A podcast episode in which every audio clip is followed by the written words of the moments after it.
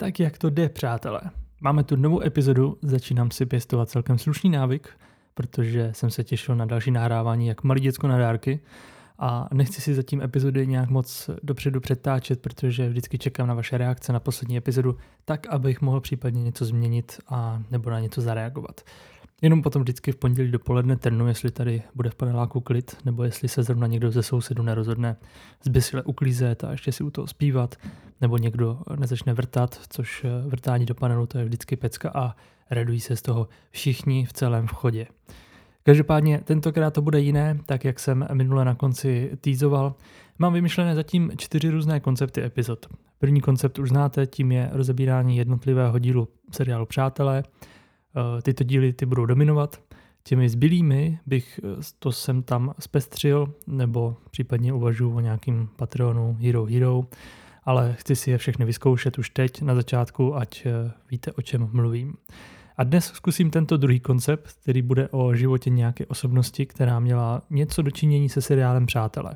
A probíhalo by to tím způsobem, že na začátku neřeknu, o koho jde, a vy tak budete mít možnost hádat, o kom mluvím. Předem bych rád upozornil, že tento koncept rozhodně není můj originální nápad. Inspiroval jsem se u podcastu příběh, který se opravdu stal. Jestli neznáte, o čem už pochybuju, ale kdyby náhodou ne, tak doporučuji. Markéta, a.k.a. Pandí Královna, to dělá fakt výborně a má tam i tyto hádací epizody, které se jmenují Příběh muže, jehož jméno vám řeknu až na konci, nebo případně Příběh ženy, jehož jejíž jméno vám řeknu až na konci. A já jsem ještě v rychlosti naposlouchával tyhle její epizody, abych zjistil, jestli tam náhodou už nemluvila o tom, o kom chci mluvit eh, dneska já. A přitom jsem vyslechl tu první epizodu, kde s tím začala a tam říká, že to byl její vlastní nápad, takže klobouček dolů, protože je to fakt skvělý a já bych si to rád vypůjčil a vyzkoušel. Tak mě prosím nekamenujte, že jsem zprostá kopírka. Ono to úplně není easy všechno načíst, najít a dát nějak smysluplně dohromady a pro představu tak tento díl jsem dával dohromady více jak tři dny. Už se aktuálně podcastu věnuju více jak svý primární práci. S čím jsem moc nepočítal, tak budu doufat, eh, že to přinese aspoň nějaké kladné reakce, že se vám epizoda bude líbit. Každopádně budete to mít o něco jednodušší než eh, u paní královny, protože ten počet osobností, co se nějakým způsobem přimotalo k tomuto seriálu, tak eh, není víc jak 100. Takže není to z celé historie lidstva, ale je to jenom z historie seriálu.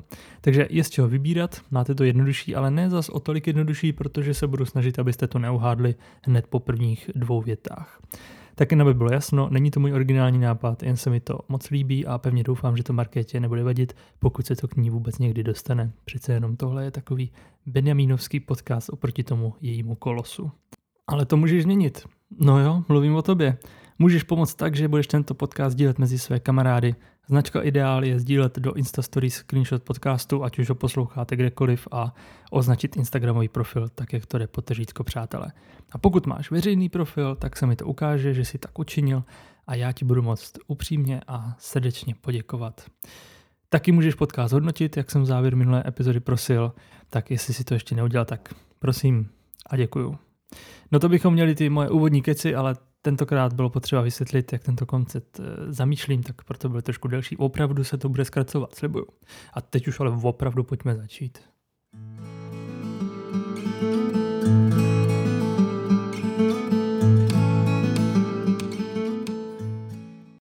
Takže hned to lehce zúžím. Dnes se jedná o muže, ale zatím neřeknu, jakého povolání. A možná si teď říkáš, že to přece musí být herec, když hrál v seriálu Přátelé. Ale nezapomeň, že jsem říkal, že půjde o osobnost, která bude mít co dočinění se seriálem. Takže bacha na to. A já jsem si tohoto muže vybral zcela náhodně, věděl jsem o něm všeho všudy tři věci, z toho jednu očividně milně, ale k tomu se dostanu. A říkal jsem si, jestli já tady budu vlastně vůbec mít o čem jako mluvit a nebudu mít po pěti minutách hotovo. No ale nakonec jsem toho našel celkem dost a ještě jsem musel něco osekávat. Náš hrdina se narodil v květnu 1961 v Lexingtonu v americkém státě Kentucky. Jeho otec Nick byl mimo jiné televizním moderátorem komerční kabelové televize AMC a opovažte se mi napsat, že jste to uhádli po těchto dvou větách. Tři dny práce, tak trošku úcty, jo? Matka Nina se ve svém mládí stala královnou krásy státu Ohio a s Nickem se seznámila právě na této soutěži krásy, kde byl Nick jedním z porodců. Nick teda nebyl žádný troškař, nevybral si tu druhou, třetí nebo poslední, prostě hnedka tu nejlepší. Nicméně to zafungovalo, dali se dokupy a jsou spolu dodnes, což je v dnešní době takový malý zázrak a je to vlastně moc sympatický. Nikovi kořeny sahají až do Německa, Anglie a Irska, odkud pra, pra, prarodiče našeho hrdiny emigrovali do USA. Z matčiny strany je to ještě o fout zajímavější, protože tam kořeny sahají až k samotnému 16. prezidentovi USA. No schválně, kdo byl 16. prezident USA? Já bych nevěděl, ale byl to Abraham Lincoln. Ale abych to uvedl úplně přesně na pravou míru, tak eh, pra, pra, pra, prababička naší osobnosti, tedy čtyři generace zpět, byla jakási Mary Ann Sparrowová a ta byla nevlastní sestrou Nancy Lincoln, tedy uh, matky Abrahama Lincolna. No, trošku náročnější, ale věřím, že jste se tom zorientovali, případně si to puste ještě tak pětkrát. Tyhle vícegenerační spletence, to je prostě vždycky problém. Ale ani ostatní členové rodiny kolem našeho hrdiny s tou slávou nezaostávali. Například eh, jeho teta Rosemary byla od poloviny 50. let významnou herečkou a zpěvačkou. V showbiznisu vydržela úctyhodných 50 let, prakticky až do své smrti v roce 2002. Její manžel a tedy strýc našeho hrdiny, Jose Ferrer, byl zase herec, který získal Oscara za hlavní roli ve filmu Cyrano z Bergeracu. Nevím proč, ale u tohoto názvu mám vždycky neodolatelnou chuť to říkat takto. Z Bergeracu. Pardon. No a tento strýc se dokonce v roce 2012 objevil na americké poštovní známce. Takže kolem našeho hrdiny to slávou jen oplývalo.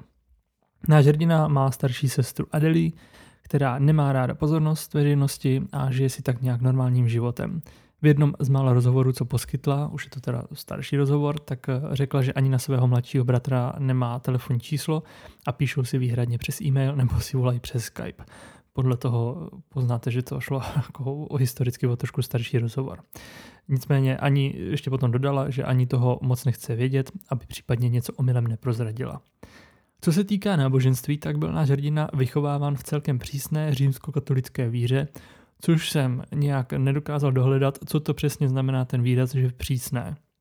Ale všude se tohle spojení objevovalo, nicméně se v dospělosti náš hrdina vyjádřil, že nikdy moc v dětství nevěděl, jestli v Boha věří nebo ne, ale teď už si je jistý a to tak, že nevěří. Díky práci svého otce se v dětství často stěhovali a žili tak na mnoha místech v Kentucky a Ohio. Furt tak nějak rejzovali po těch státech, takže často náš hrdina měnil školy a udržet si nějaké kamarády vlastně nebylo úplně snadné. K tomu moc nepřidalo, když se u něj na druhém stupni základní školy rozvinula Belova obrna, což je taková pitomá nemoc. Nebo ono, jaká nemoc není pitomá, že? Ale tahle je pitomá v tom, že postihuje jednu polovinu obličeje, kdy pak člověk není schopný zavřít oko a má celkově tu jednu stranu takovou propadlou, včetně koutku úst, takže to vypadá, jak kdybyste prodělali mrtvici. Blbě to vypadá, blbě se s tím mluví, spí, protože si musíte eh, dávat pozor, abyste měli na noc to oko opravdu zavřený, aby vám nevyschlo, protože pak je to jako slušný průšvih. No prostě fakt na prd. Ono ještě existuje uh, Ramsey, Ramsey Huntův syndrom, což je ještě o level horší, protože uh, ty projevy jsou sice stejný, ale prý to výrazně víc bolí. A třeba toto měl před lety Justin Bieber a musel kvůli tomu zrušit na několik měsíců svoji koncertní šňůru. Takže pro malého kluka, který často střídá školy, nové prostředí a mít tuhle blbou nemoc, tak to neměl úplně snadný si najít kamarády. Sám dnes říká, že to bylo jedno z jeho nejhorších období jeho života, protože děti dokázaly být opravdu kruté a často se mu posmívali. Ale na druhou stranu ho prý tato zkušenost tak nějak zocelila. Naštěstí se povedlo tuto nemoc do jednoho roku vylečit, takže mu to nezůstalo. Po všem tom stěhování se rodina nakonec v roce 1974 usadila v malinkatém kentakském městečku Augusta. Já jsem na to městečko koukal a to je opravdu takový typický americký zapadákov, který podle posledního sčítání, tak tam žije 1190 obyvatel a je vzdálený asi 3 čtvrtě hodiny od Cincinnati. I když to je takový zapadákov, kde fakt jako není moc lidí, tak tam mají vlastní střední školu, ale tam v Ameru to mají trošku jinačí, jako to není úplně ta střední škola, jak to máme tady v Česku. Takže náš hrdina tam naštěvoval místní střední školu a patřil mezi premianty školy a z testu nosil hodnocení A maximálně B. u nás ekvivalent jedniček a dvojek. A nejen to, byl také zapálený do sportu, hrál basketbal a baseball a měl ambice na to stát se profesionálním sportovcem. A i nějakou dobu trénoval s baseballovým týmem Cincinnati Reds. Uh, nicméně v roce 1977 se dělali škrty v týmu a našemu hrdinovi se bohužel nepodařilo podepsat novou smlouvu v týmu a tak se jeho sen, sen profesionální sportovce pomalu ale jistě rozplynul. Takže ten svůj životní směr upravil a v letech 1979 až 1981 studoval televizní žurnalistiku. Studoval to nejprve na jedné univerzitě, pak přešel na jinou, ale ani na jedné to nedotáhl do konce. A ten důvod, proč s tím seknul, tak byl ten, že si nemyslel, že má vše, co televizní hvězda potřebuje a také ho netěšilo neustále srovnávání s jeho otcem. Což je vtipný vzhledem k tomu, že se z něj nakonec stal úspěšný herec. Ano, tentokrát je to herec, máte štěstí. Ale než se z něj ten herec stal, tak si příležitostně vydělával prodejem pánských obleků, dámských bot, nabídkou pojištění, stylem obcházení dům od domu, eh, pracoval i na stavbách nebo si například vydělával řezáním tabáku. Což jsem si vůbec nedokázal představit, o co šlo. Tak jsem si to našel a ta práce spočívá v tom, že jdete na pole, kde roste tabák a vy chodíte a osekáváte ty výhonky a napichujete je na takový oštěp a pak se to jako odváží zpracovat. Dokonce se v tom konají i soutěže o nejlepšího tabákového řezače a místní televize o tom točí reportáže, což mě přišlo vtipný. No, náš hrdina se tedy nějakou dobu hledal, ale netrvalo to dlouho a svůj finální směr konečně našel. A pomohl mu v tom jeho bratránek Miguel Ferrer, což byl syn té slavné zpěvačky a herečky Rosemary a herce Jose Ferrera, o kterém jsem mluvil na začátku. Miguel se totiž taky věnoval filmu, jak jinak s takovým eh, rodinným backgroundem a zrovna v augustě v tom městě, eh, ne v tom měsíci, natáčel film o závodech koní a nabídl našemu hrdinovi malou roli. Ten ji ze zvědavosti přijmul, protože tou dobou očividně dělal jako různé profese a ačkoliv film nebyl nakonec eh, nikdy uveden, tak se to našemu hrdinovi velice zalíbilo. A následně se na poput svého bratránka odstěhoval do LA a zkusil své štěstí ve filmové branži. Tomu bylo nějakých 20 let. To štěstí ze začátku moc nepřicházelo a náš hrdina hrál několik let pouze kompars nebo úplně bezvýznamné role. A jednu chvíli už byl natolik zoufalý, že byl kde jakou roli a tak se objevil i ve velmi bizarním filmu z roku 1988 s názvem Návrat vražedných rajčat. Ale už jenom z toho popisku na ČSFD si můžete udělat představu. Ten popis totiž zní. Nikdo nemůže zapomenout na invazi rajčat z nedávné minulosti, která si vyžádala spoustu obětí. Na celém světě platí přísný zákaz pěstování i export rajčat. Stačí jenom vyslovit slovo rajčata a již se většina lidí zhrozí. Jednoho dne se však profesor Gangreen pustí do zcela nového pokusu. Speciálním chemickým procesem za pomoci hudby mění lidi v rajčata a rajčata v lidi. Jediným potenciálním zachráncem světa před katastrofou se stává jeden roznašeč pici. Ale já se na ten film snad i podívám. Na ČSFD to má dokonce 52%, takže to nemůže být takový odpad. Ale náš hrdina to nevzdal, makal na sobě a to prý velmi tvrdě, až z toho, jak se říká, padal na hubu, ze všech sil se snažil prostě proslavit. Pak i přiznal, eh, potom jako postupem času, že v té době bral drogy, aby vůbec dokázal fungovat. A očividně se vyplatilo. Nebo jakože řekl bych, eh, že teda určitě ne za cenu že toho, že začnete brát drogy, ale postupně se to prostě zlepšilo a začal získávat více lepších rolí ty úplně průlomové role, kdy se opravdu dostal do podvědomí, asi tak jako všech, tak ty bych ještě přeskočil, ať to nemáte tak jednoduché, ale prozradím, že nakonec se mu eh, natolik dařilo, že aktuálně je držitelem tří zlatých globů a dvou Oscarů. Toho jednoho Oscara získal za film Argo, kde se podílel producentsky a spolupracoval s Benem Affleckem. Toho druhého Oscara má za vedlejší roli ve filmu Sirania z roku 2015, Eh, kde se mu stala dost vážná nehoda, která prakticky mohla ukončit jeho kariéru a málem i jeho život. V jedné scéně je totiž přivázaný k židli a je mučen a v jednu chvíli se neplánovaně převrhne, zřítí se k zemi, přičemž se udeří do hlavy a poraní si páteř. Nastala tak velká bolest, že musel být hospitalizován.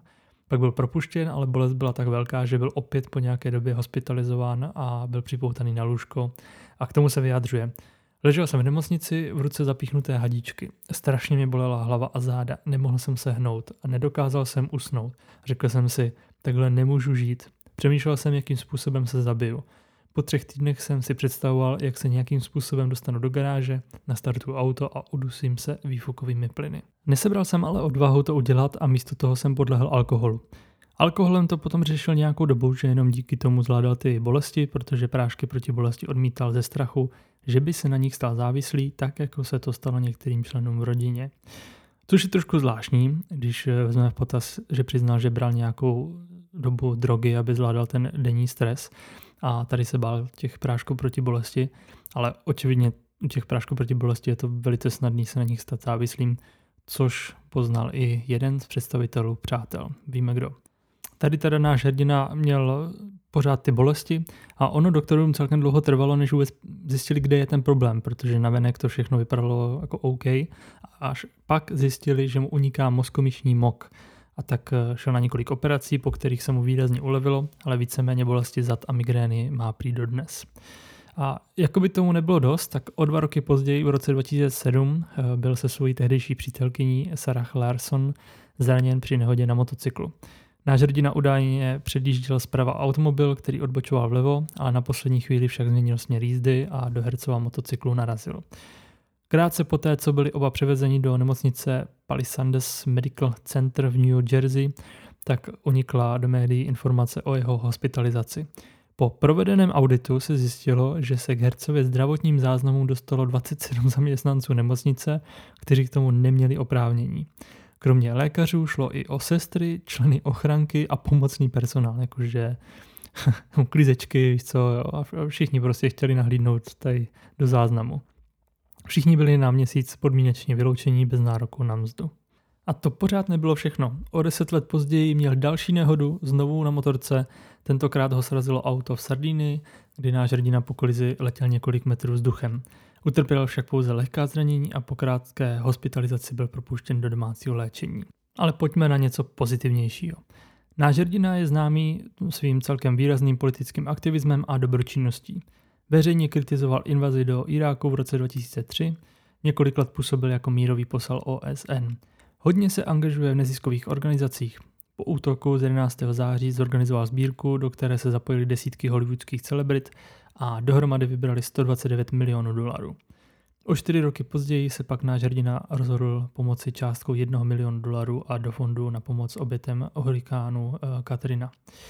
Zapojil se i do finanční pomoci po tsunami v Indickém oceánu v roce 2004 nebo po zemětřesení na Haiti v roce 2010. V letech 1989 až 1993 byl ženatý s hračkou Talí Balsamovou. V roce 2007 prohlásil, že se znovu již nikdy neožení a že rozhodně nebude mít žádné děti. A tak se po jeho boku ženy celkem střídaly. Já jsem teda vždycky měl za to, že chodil s nějakou světově známou kočkou, ale když jsem koukal na ty jména, tak mi to vůbec nic neříkalo. Jen jedno jméno jsem znal a to bylo René Zellweger. Jinak nic. Ten svůj slib, že už se nikdy neožení a nebude mít žádné děti, tak to nakonec porušil a to v roce 2014, kdy se oženil s právničkou Amal Alambudinovou. Ty to jsou jména. Prostě ten si nemohl najít prostě nějakou Marušku Nováčkovou. To musela být tady nějaká Amal Ala. No, to je jedno. Tak tady z tohleto Amal tak eh, má aktuálně dvě dvojčata. E, dvojčata, ne dvě dvojčata. Dvě děti, jedny, no to je jedno. V roce 2013 až 2017 se dokonce pustil do podnikání a to s tekilou a dařilo se mu dobře, jako velmi dobře. Nakonec totiž společnost v tom roce 2017 prodal za jednu miliardu dolarů. Jsem zvědavý, jestli to někdo už odhalil. Snažil jsem se na to jít celkem od lesa, eh, ale teď už to budou fakt výrazné nápovědy.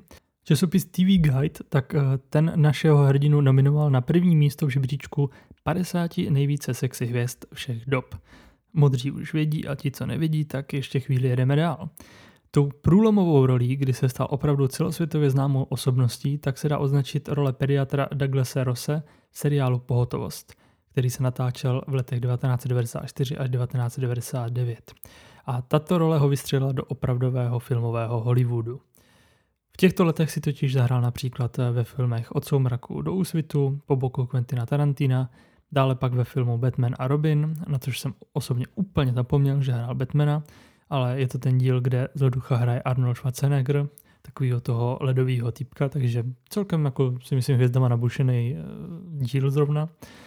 No, eh, náš hrdina potom hrál v roce 1990 ještě v mém velmi oblíbeném filmu Tři králové, kde teda o tu roli velmi stál, ale režisér David O. Russell tak eh, ten ho prý vůbec nechtěl obsadit.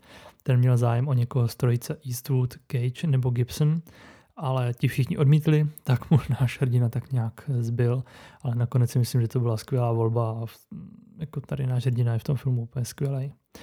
A kdo by ještě stále nevěděl, o koho jde, tak eh, what else eh, říct? Tak teď už snad každý ví, že ten, o kom tu celou dobu mluvím, tak je George Clooney. No, celkem se nám eh, z toho dětství s propadlým obličejem chlapec vylízal, že? Až na titul nejvíc sexy hvězda všech dob. V seriálu Přátelé se objevil hned v první sérii, v 17. díle, a to jako doktor, který ošetřoval Rachel, ale jelikož neměla vyřízenou zdravotní pojistku, tak se vydávala za Moniku a Monika zase naopak za Rachel a pozvali dva doktory na rande, kde tyto role dál se hrávali, až se pohádali a George s parťákem utekli. Tak Clooneyho kariéra opravdu strmě stoupala po seriálu Pohotovost a to prakticky s každým dalším projektem, kde hrál. Takový další boost slávy dostal, když hrál ve filmu Dnyho parťáci po boku takových hollywoodských S jako Brad Pitt, Julia Roberts nebo Matt Damon. Pak přišla ta nehoda, toho zbrzdilo, ale pak eh, zase celkem rychle začal se objevovat v dalších projektech a dalších filmech. Zkusil si i režisérský a scenaristický post. Ještě tady mám, že ten jeho bratránek, který mu dal tu první nabídku filmu, bratránek Miguel Ferrer, tak eh, to zase, zase vracím k filmu Žavé výstřely 2, o kterém jsem už mluvil v epizodě 1, protože ten Miguel tam taky hrál a to postavu vojáka, který se záhadně při každé přestřelce někam zdejchnul a pak, když ho tím Charlie Sheen obvinil, že vždycky se rabácky zmizí, tak jsem mu tam rozbrčel a nasmrkal do kapesníku asi tak 2 litry no, no, materiálu. Kdo viděl ví, kdo neviděl, tak se prostě musí podívat. Fakt skvělá parodie.